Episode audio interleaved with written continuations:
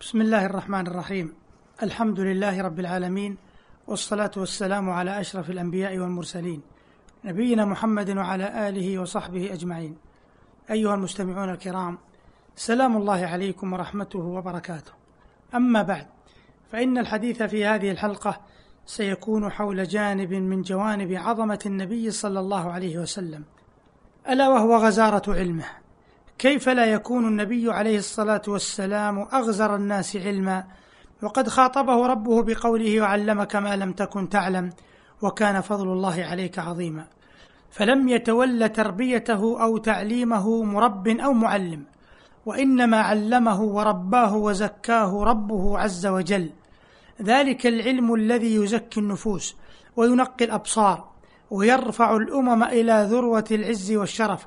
حتى تحرز الحياة الطيبة في الأولى والسعادة الباقية في الأخرى. ومن يتدبر القرآن والأحاديث الثابتة حتى يتفقه في من طوي عليه من حقائق وحكم وآداب يلف رأسه حياء من أن ينفي عن المصطفى صلى الله عليه وسلم عظمة العلم متكئا على أنه كان أميا لا يقرأ ولا يكتب.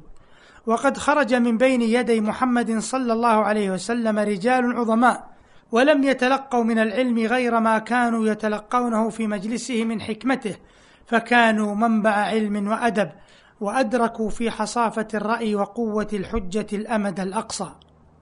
قال الماوردي رحمه الله متحدثا عن علمه صلى الله عليه وسلم ما أوتي من الحكمة البالغة وأعطي من العلوم الجمة الباهرة وهو أمي من أمة أمية لم يقرأ كتابا ولا درس علما ولا صحب عالما ولا معلما.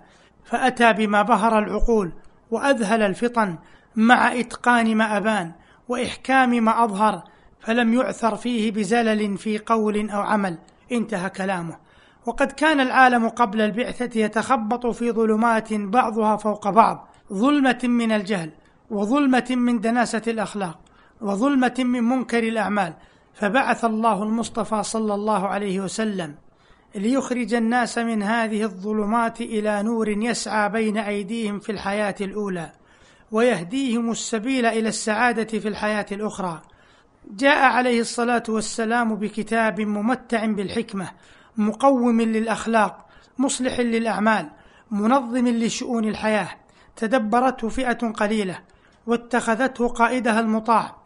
فكان خير أمة جاهدت في الله فانتصرت وغلبت فرحمت وحكمت فعدلت وساست فأطلقت الحرية من عقالها وفجرت المعارف ينابيع بعد نضوبها. واسألوا التاريخ فإنها قد استودعته من مآثرها الغر ما بصر بضوئه الأعمى وازدهر في الأرض ازدهار الكواكب في كبد السماء. هذه حقائق لم ينح فيها نحو المبالغة فإن المصطفى صلوات الله وسلامه عليه قد قضى على عبادة الأوثان والغلو في الخضوع لغير الواحد القهار وقضى على الإلحاد وإنكار الإله فأصبح المؤمنون امما بعد أن كانوا أفرادا. ولا يخفى أن الغلو في تعظيم غير الله رجس من عمل الشيطان وأن الإلحاد داعية الفسوق والطغيان. فلدعوة محمد صلى الله عليه وسلم الفضل الأكبر في رفع النفوس من حضيض الشرك إلى سماء التوحيد الخالص. ولها الفضل في تطهير النفوس من خبث الإلحاد الذي يشوه فطرتها ويوفر أسباب شقوتها. جاهد المصطفى صلى الله عليه وسلم الجهل وشر الجهل عدم معرفة مبدع الكائنات والتوجه إلى غيره في سائر القربات. وجاهد الأخلاق الرذيلة فكره للنفوس الجزع والجبن والبخل والصغار والكبر والقسوة والأثرة وعلمها الصبر والشجاعة والكرم والعزة والتواضع والرحمة والإيثار. علمها الصبر فهان عليها كل عسير وعلمها الشجاعة فحقر أمامها كل خطير وعلمها الكرم فجادت في سبيل الخير بكل نفيس وعلمها العزة فسمت إلى كل مقام مجيد وعلمها التواضع فتألفت كل قلب سليم وعلمها الرحمة والرحمة رباط التآزر والتعاون على تكاليف الحياة. وعلمها الإيثار والإيثار أقصى ما يبلغه الإنسان من مراتب الكمال.